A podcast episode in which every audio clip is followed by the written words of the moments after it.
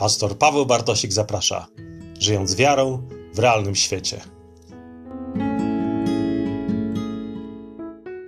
Cześć, witajcie w kolejnym odcinku podcastu Żyjąc wiarą w realnym świecie.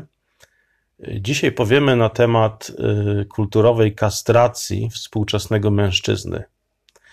Mówiąc o męskości, powinniśmy zacząć od tego, że nie jest to kwestia neutralna.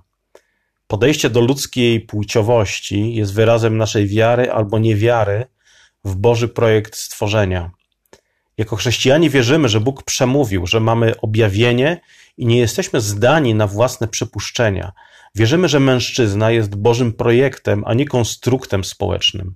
Wierzymy, że nasza tożsamość i powołanie są określone przez Boga, zaś w kulturze męskość oczywiście może wyrażać się w różny sposób, albo zgodny, albo niezgodny z Bożym projektem.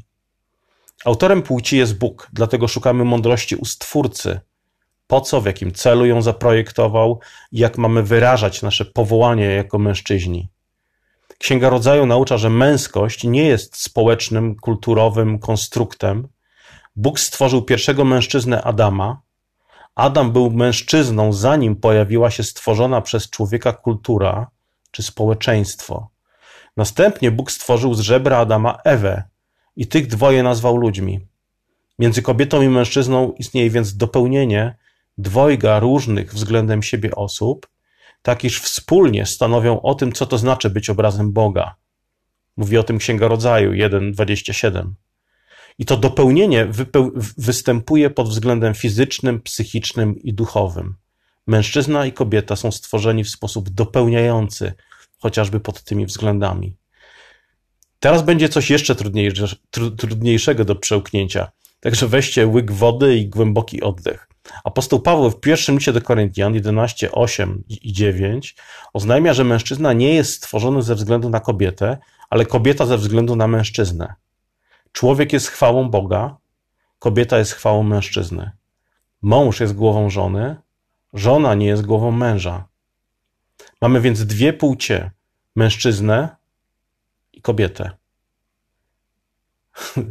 Nie wiem, czy oddychasz dalej spokojnie, ale idziemy dalej.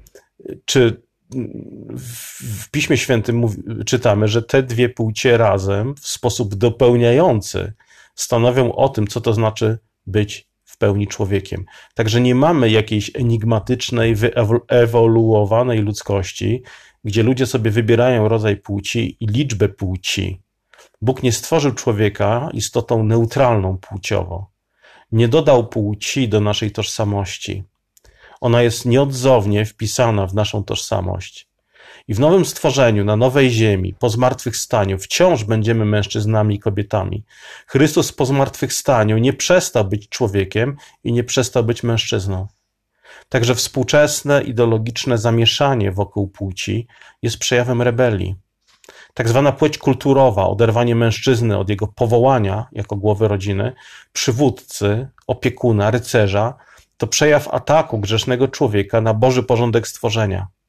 Oczywiście tego typu próba kulturowej kastracji mężczyzn i inżynieria płciowa, będące atakiem na naturę, stworzenie, nie ma, nie mają szans powodzenia.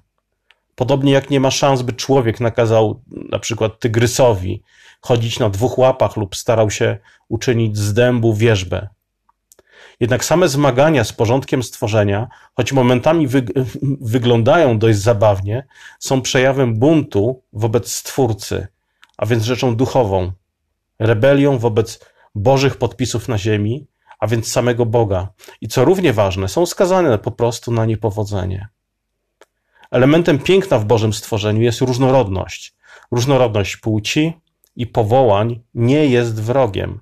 Mężczyzna lubi, kiedy żona jest piękna, kobieta lubi, gdy mężczyzna jest odpowiedzialny i zapewnia jej bezpieczeństwo. I choć takie stwierdzenia w świecie poplątanym przez grzech brzmią jak świętokradztwo, to nie możemy się bać rechotów współczesnych mężczyzn w spódnicach i wyrażać powinniśmy wyrażać biblijną męskość, która walczy, która kocha, która płacze, poświęca się, uniża się, służy, a wszystko na wzór Chrystusa.